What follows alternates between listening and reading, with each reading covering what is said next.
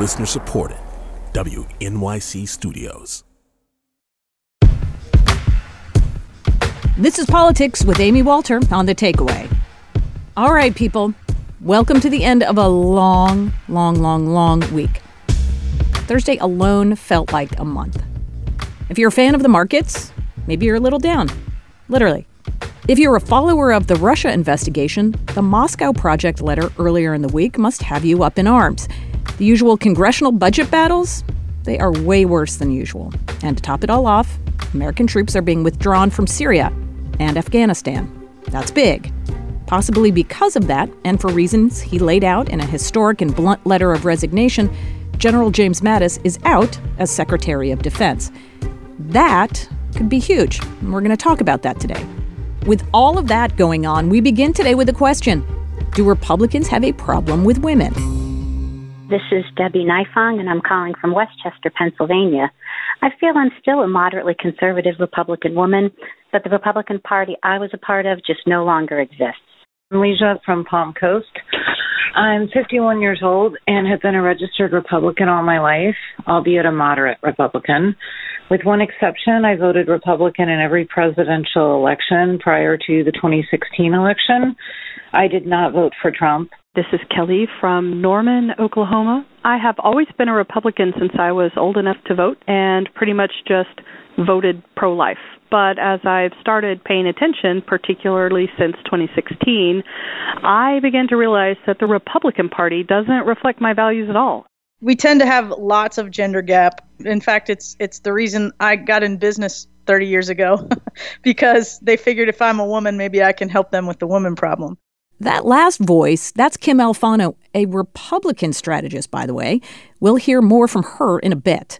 The problem isn't just an anecdotal one. The 2018 exit poll data reflects more of the same. Democrats won with women by 19 points. Efforts to recruit new women candidates have faltered, and while a record number of women will be serving in the next Congress come January, most of those women are Democrats there will actually be fewer Republican women on the Hill in 2019 than there were this year. And overall, just 23 Republican women will serve in the next House compared to 108 Democratic women. And there are more signs of trouble for the party playing out in the Sunflower State. In the last two weeks, a handful of Republican women in the Kansas state legislature have defected to join the Democratic caucus. State Senator Barbara Bollier and State Representative Stephanie Clayton both represent suburban districts that went for Hillary Clinton in 2016. Their decision to cross the aisle won't tip the balance of power to Democrats. Republicans still have a solid majority in the state legislature. But they join me now to explain the deeply personal reasons they changed their party affiliation. Representative Clayton begins. I grew up volunteering for moderate Republicans. I first ran in 2010, uh, and that was a really heavy Tea Party year, so I did not make it through that primary. But then, after redistricting in 2012, ran again and was successful and have served in the House for the past six years. When you define moderate Republican, what does that mean? Well, it's funny. The term has sort of evolved over the years. It used to mean that a moderate Republican tended to support a woman's right to choose, which I do, as does Senator Bollier. But as years have passed, the biggest dividing line I felt was that moderate Republicans were strong supporters of fully funded public education, and conservative Republicans did not support that. And that hmm. I would say exactly that for those folks who haven't followed Kansas politics, maybe you can walk us through that process, how education has become this dividing debate between more moderate and more conservative Republicans. Well, Education is a huge portion of the Kansas budget, and so most conservative Republicans want to shrink government. They want to shrink all functions of government bring in the Brownback tax cuts, and those obviously caused major issues with funding government. Lawsuits ensued. Uh, the Supreme Court consistently ruled against the state when it came to these various school funding lawsuits. And finally, after years of trying to find every way possible to avoid just doing their job, just funding schools. And we finally put together a plan where everyone was at the table. Conservatives were in charge of it. And so, what ultimately caused me to leave the party was when party leadership, both in the House and Senate side, said, Oh, well, this plan costs too much. We're going to get rid of it and start over. We were so close to fixing it. And then they just decided, No, we're not going to do it. And part of the reason is, is because so many moderates were voted out of office that these conservatives now in power know that they can go ahead and pass a burn it all down school funding plan that will cause drama that really our state doesn't need. So, Representative Clayton, it was the issue of education funding that pushed you to leave the party.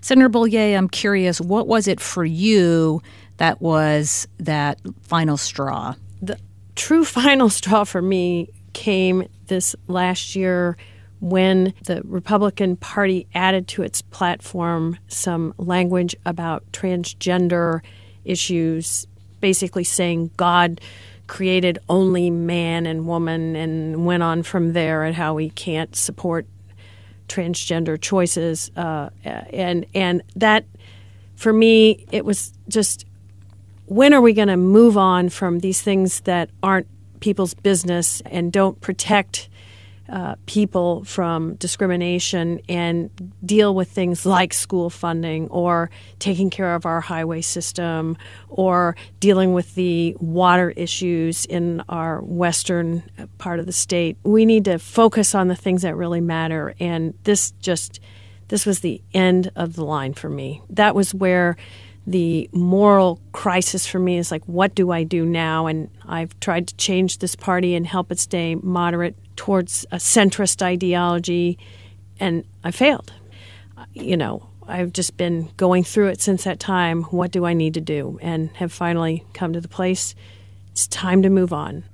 What has the response been from your constituents about your switch? For me, it has been overwhelmingly positive. In fact, mind blowingly. I had no idea how many of my constituents had already made the decision to leave the Republican Party. That has been eye opening. Uh, but coupled with that are just the number of people, even if they themselves plan to stay Republican, have fully supported my decision and the reasons behind my decision making and are absolutely supportive of me saying I'll always vote for you you you are standing person over politics, and that's what matters most to me or us. Yeah, I'd say my response has been about 94% positive uh, from constituents. exactly uh, 94%. Yeah, yeah th- thereabouts. It's like I'm calculating it in my head. Um, but, you know, certainly uh, I and I would imagine Senator Bollier, we've heard from uh, people across the country, um, you know, boy, there's a guy in North Carolina who was not happy with me at all. Um, but, you know, I'm not on his ballot, and so it doesn't matter. I'm wondering if you think we're going to see what happened with you all in districts that look like yours, more suburban districts, with Republicans saying, I'm not comfortable in this party anymore, and you all will be known as the first of the, the movement to the Democratic Party. I wouldn't be surprised, but I don't know if you would you will see it on an elected level. I think mm. you'll see it more in at a local level of just people. And for instance, I have seen it with women. I participate at my church with a at a class called Especially for Women, and uh, the questions raised from women like that they are struggling with the Republican Party's stances on immigration and, and you know build the wall and don't take care of those people and get them out and Medicaid expansion and caring for others and so that sense that women bring uh, to the table of love one another, take care of one another, follow those teachings.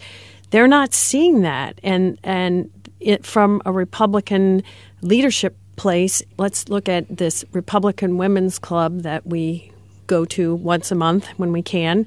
The vast majority of those who participate in that are 80 and above in age and so or or close to that and so you can see that that there just aren't younger women they've moved on and whether or not they're republican or not uh, I would say it has a lot to do, again, with their ability to plan their pregnancies. I mean, just simple things like that. Uh, but an, an appearance of support for just the family in general, I think that's where women are moving towards. Do either of you think you could see yourself returning to the Republican Party? Not at this juncture, no. I think it would be maybe 20 or 30 years before it'll get back to where it's what I believed it to be. It's it's so difficult because when I think about the principles that really shaped me as what I believe to be a Republican were really the things that my own parents grew up with. And so, you know, my parents were born in late 40s, early 50s. And so I had this belief system and this allegiance to something that was really more of an idea in the past than what currently exists now or even existed 10, 15 years ago. And and I want to add to this from a different perspective, not about myself, but the party itself. I, am not a person that makes big changes like that quickly, easily, or frequently. Like this is the first time in my life to have such a big change. So, with that being said, I do hope the party will move itself more centrist and people in the party will stand up to leadership and say that isn't the direction we want to go so that you know two strong parties are much better for this country than this continuing greater and greater divide. People want good government. They want government uh, officials to work together to solve problems. They don't like this my side or the highway mentality or I'm the winner and everybody else is the loser. Uh, and so the bigger overreaching story here for me is will the Republican Party make some changes as a result of this? I hope so. Senator Barbara Bollier, Representative Stephanie Clayton, thank you both for joining me. Thank you. Thanks for having us. Barbara Bollier is the state senator in Kansas's 7th district, and Stephanie Clayton is a representative in State House District 19. So, we just heard from two moderate women legislators who defected from the Republican Party in Kansas. Are they a canary in the coal mine for Republicans? A sign that suburban women have abandoned the party in the same way Southern conservatives abandoned the Democrats in the 1990s?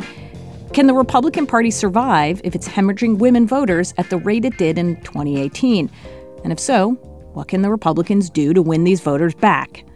For that, we turn to Kim Alfano, a Republican strategist and CEO of Alfano Communications.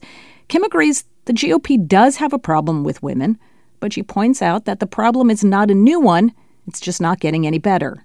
It's gotten worse in recent years, I think, because polarizations on all fronts have gotten worse in recent years. Um, and Donald Trump doesn't help us much with that.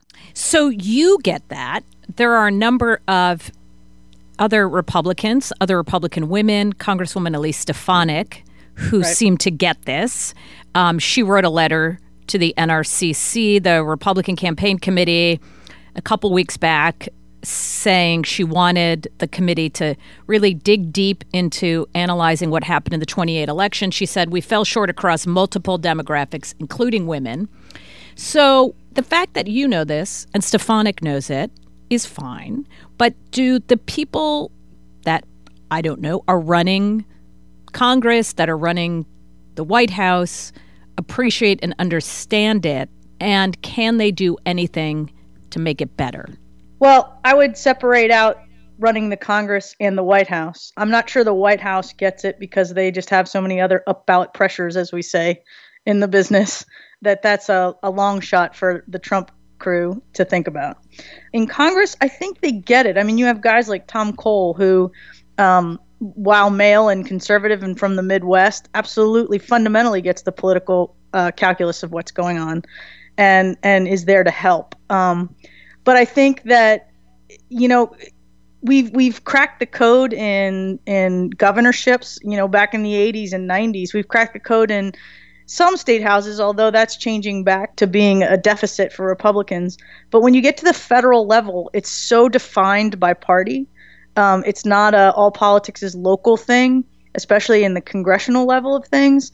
Um, that I feel like we, we, we as women have to carry the baggage of our party. And, and when you have someone like Donald Trump at the top, it's hard to say that this is, you know, the party of diversity and women and, and all of those things that would make women candidates, I think, uh, have an easier time of it. So it's a particular problem in the Congress, I think but it's not a new one. It's one we've faced for years and years and years. And I would agree with Representative Stefanik that it starts in the primaries. Um, it starts where your parties are defined, and our parties are deeply defined in primaries. The primary races don't look a lot like the general races because you're fighting within your party, and it's it's really just a, a fight for the heart of the party and I think we can do a better job there. And I agree with her. That's the place to play. And so, how do you do that? There seems to be a big difference just psychologically between how Democratic voters and Republican voters view the role of the primaries. For many Democrats, they see that an important characteristic in a candidate is that candidate's um, just personal makeup, uh, their race, their ethnicity, their gender. Republicans say to me, we just want to vote for the person who is the best qualified. We're not interested in any of those other characteristics. Is that a fair way to look at how Republicans look at the primary process and why it's difficult for Republican women to run as women? I think it's more of an ideological thing for hmm. Republicans than it is for Democrats. I think Republicans can be strategically smart, but I think that, you know, as part of being conservative, that's sticking to your zero tolerance moral code sometimes. And and I think that we have more of that whereas, you know, being moderate or, or progressive or liberal even just by its nature is a more inclusive um, ideology. Now that's not to say that Republicans can't be inclusive. We certainly can. But I think that the Republican roots go back to being, you know, conservative values and economically conservative values and, and socially conservative values, although less so these days. Everything seems to turn on economic values. And I think that that's why we have a tendency to be hijacked by the Tea Party, by the Christian Coalition, by now the Trump side of the party in the primaries because they they tend to be ideological litmus tests, purity tests, and battles the more we can get candidates that are going to win, the better off we are. And that's the epic battle within the party to define what success is. Success is not falling on your sword over a, a particular ideological, you know, litmus test. Success is actually getting into office and making a change. And that's a hard battle to fight when things are so emotional and visceral uh, in primaries. But that's what we need to do. Thinking to 2020 and the presidential campaign there, the president did win white women voters. He lost women overall. Is it enough for the president to just basically run the same playbook as he did in 2016 to win the White House, or does he need to do better among certain groups of voters? Well, he's not new anymore. He's a known quantity. So yeah, he absolutely has to do better. Listen, um, he has been he has a very, very, very hardcore base that will support him through thick and thin. But that base has dwindled considerably since he's been in office from you know from from the say 40% where 10% were just willing to give him a shot because he was new and different. It we're now down in the the low 30s and maybe even into the 20s of people that will give him the benefit of the doubt no matter what. He doesn't get back those folks um, that gave him the benefit of the doubt and now are just you know realizing that they're not getting what they expected. So he has got to come up with a way to find new voters, and so so do all Republicans. If we're going to be defined at the top by Donald Trump, we have to figure out a way to make who Donald Trump is, maybe not his personality, but his policy, appealing to somebody else other than that that 20 30 percent, or else we're going to become a, a, just a minority party for life. The Republican Party's gone through this before you know, like I said, the Christian Coalition and the Tea Party, we've done this a couple times and we come out of it eventually. And I think when Donald Trump is no longer president, whether it's in 2020 or 2024, we will come out of it again and, and redefine. But for success in the short term, we've got to start addressing that now. Kim Alfano is a Republican strategist and CEO of Alfano Communications. When confronted with the question of whether he has a problem with female voters, the president is fond of saying that he won women voters in 2016. The exit polls, however, show that Trump lost women by 13 points. He carried a narrow majority of white women. But the more we dig into those 2016 numbers and the results of 2018, the less stable this support, even from white women, looks. Here to help us understand exactly what we mean when we talk about the white women within Trump's base is Robert P. Jones. He's the CEO of the Public Religion Research Institute and the author of the book, The End of White Christian America. The real break is between white evangelical Protestant women and kind of all other women. I mean, that really is the big break there.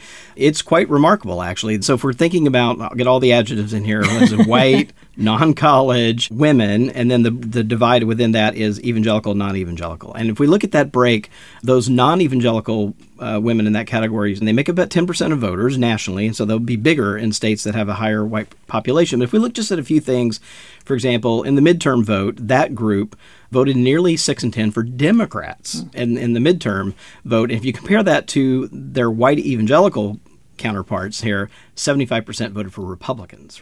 And talk about white women who have a college degree but also identify as evangelical. Which is the yeah. bigger driver for them, education or religion? That is a great question. And, you know, we actually have pretty good data that evangelical identity tends to trump gender. We, and, and education. Uh, yeah. And so what, inside the evangelical world, what has happened as um, this group, again, has shrunk, right, from being, you know, nearly a quarter of the population uh, just a decade ago down to only 15% of the population, they've lost the pieces of that group that gave them more internal diversity, right? So they've lost younger people, uh, they've lost more liberal or moderate people, they've lost Democrats, and so it's become a more homogeneous group.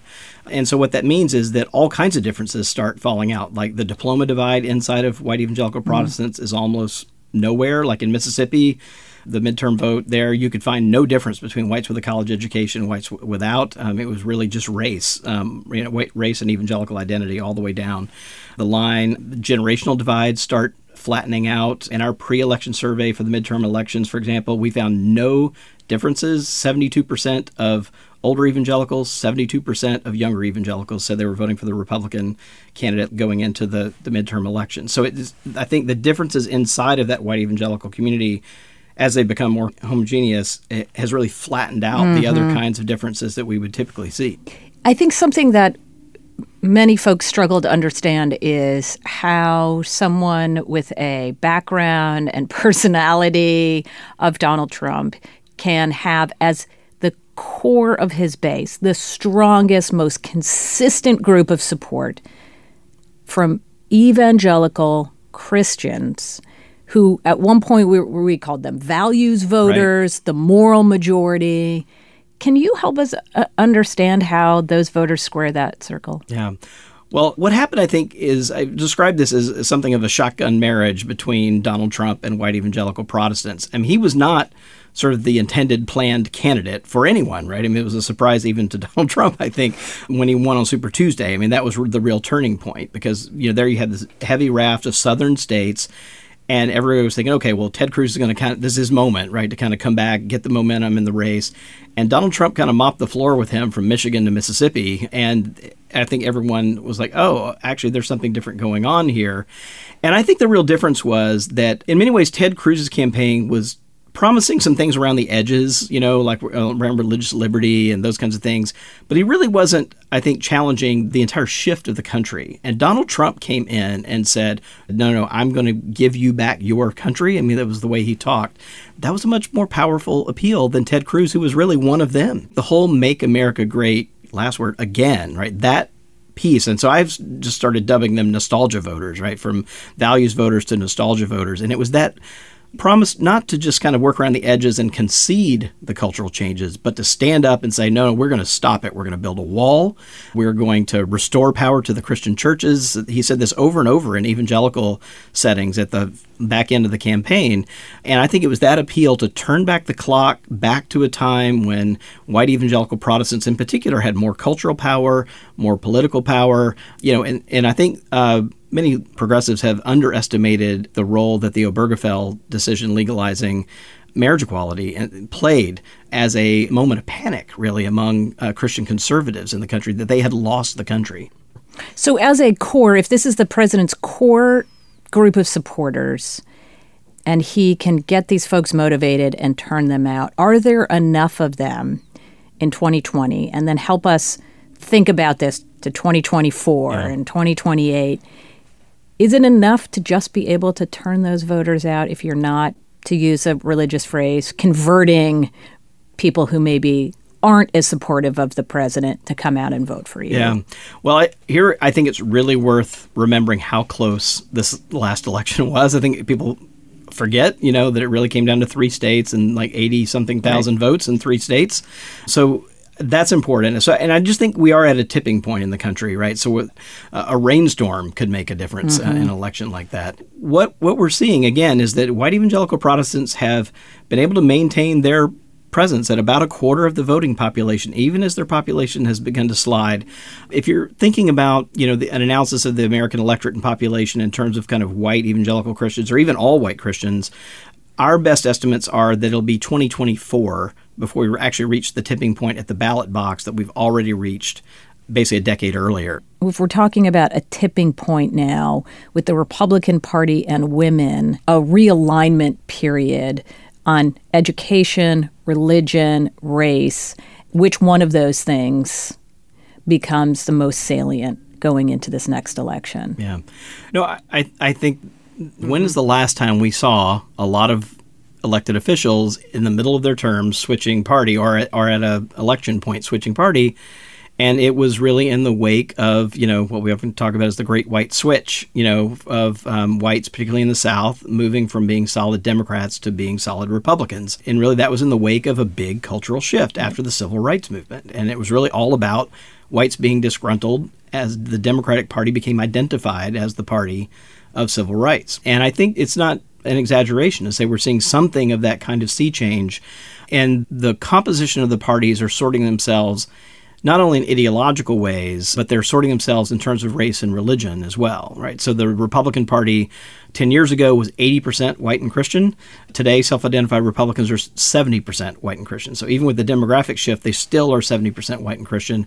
The Democratic Party a decade ago was 50% white and Christian. Today, it's 30% white and Christian. So now we have the Republican Party who's more than twice uh, as likely to be white and Christian than the Democratic Party. And I think it falls along lines of gender as well. It's a kind of worldview shift here that the Democratic Party is coalescing around women's rights, LGBT rights, um, uh, racial inequality and discrimination, Black Lives Matter movement, the Me Too movement. I mean, all these things are happening largely on the Democratic side of politics, and we're getting these kind of partisan, polarized reactions uh, to that, and the Republicans are digging in. The problem is that those all things appeal highly to younger Americans, right? So it puts the Republican Party, I think, in a in a tough place, and the, and the younger generation is the most diverse generation that we have, and so you know if, if these trends continue, we really are, I think, in danger of having essentially a white Christian nationalist party and the party of everybody else. Robert Jones, thank you so much for coming in and talking to me. Glad to be here. What are you thinking about the state of Republican women voters? This is Mary Lee Holman from McKinney. I'm a Republican woman. I feel optimistic about the future of the party. Donald Trump is a wake up call. It can only get better. Alicia from Palm Coast. I'm 51 years old and have been a registered Republican all my life, albeit a moderate Republican. With one exception, I voted Republican in every presidential election prior to the 2016 election. I did not vote for Trump. In fact, I changed my party affiliation for the midterms this year because if Trump and the people who support him represent the future of the Republican Party, I don't want any part in it. My name is Suzanne Venker. I live in St. Louis, Missouri. I have voted both ways in the past, but I do typically vote Republican. I would say I'm hopeful for the GOP. I think that this is a very difficult time in history with this particular president. He isn't politically correct that I think we're divided between people who can separate the emotions about how they how they feel about this president as a person from his policy. More Republican women than Democrat women, at least, um, are able to do that. My name's Sarah, and I am from Salt Lake City, Utah. I was a Republican when I was younger and I was simply a Republican because I was following in my parents' footsteps. As soon as I realized what was truly right and wrong, I switched sides and never looked back. Lots of good stuff there from you. Hope you enjoyed our discussion on this. I know it's going to be something we watch all the way through 2020.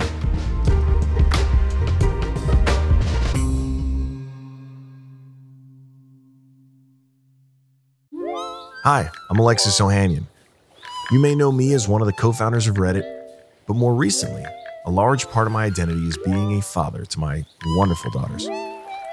In my podcast, Business Dad, I hope to open the conversation about working parents a bit.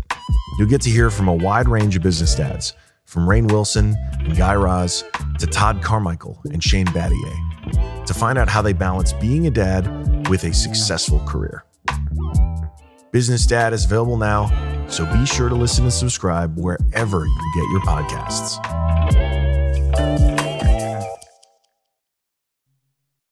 And now for a take on the resignation of Secretary of Defense General James Mattis. With all the news coming out of Washington this week, it got me thinking about whether what we are seeing represents an actual tipping point. Are we headed to new and uncharted territory? Or is this simply more of the same kind of uncertainty and norm breaking we've seen from this president over the past two years? So I called up a couple of smart reporters who spend a lot of time thinking about and covering these issues. The Trump presidency has seen a lot of dramatic moments and moments that people viewed as turning points. That's Mark Landler, White House correspondent for the New York Times. But I think this week was truly different.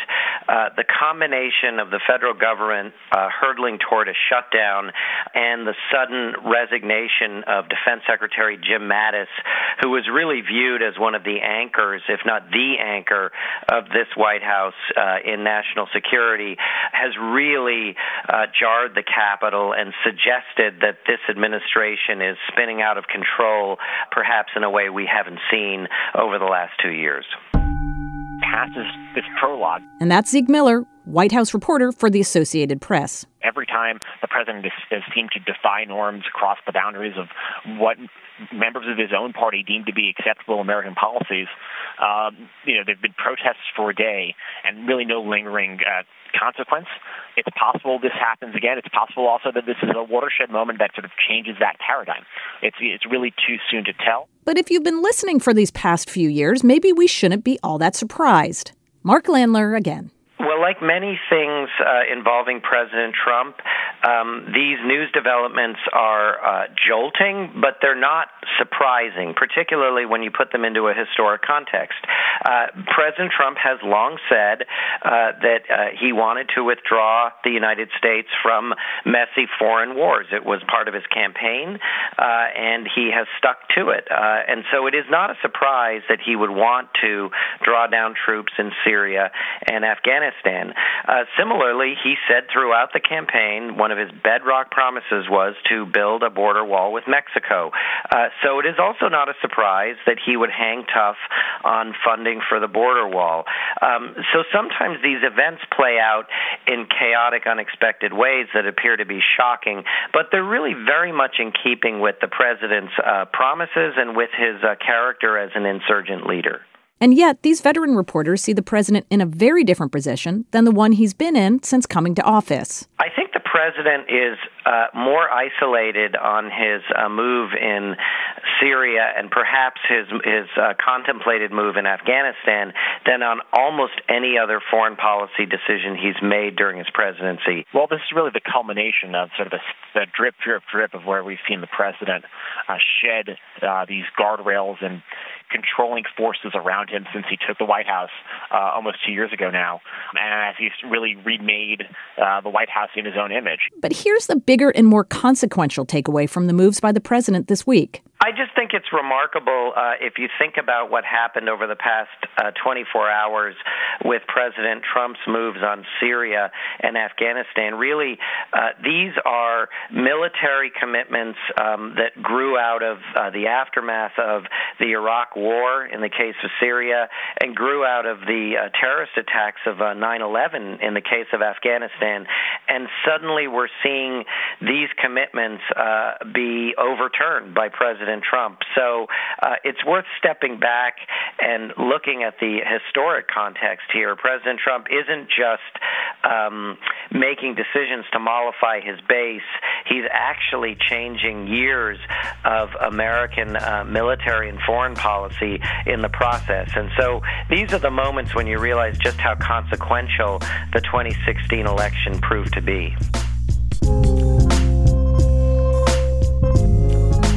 The other big question looming over Washington will his own party, specifically Republican senators who took to Twitter Thursday to express concern with the Mattis resignation and with Trump's Syria policy, deny him a policy victory? Or will Trump find some rhetorical pushback, but little actual resistance from lawmakers in his own party? Only time will tell.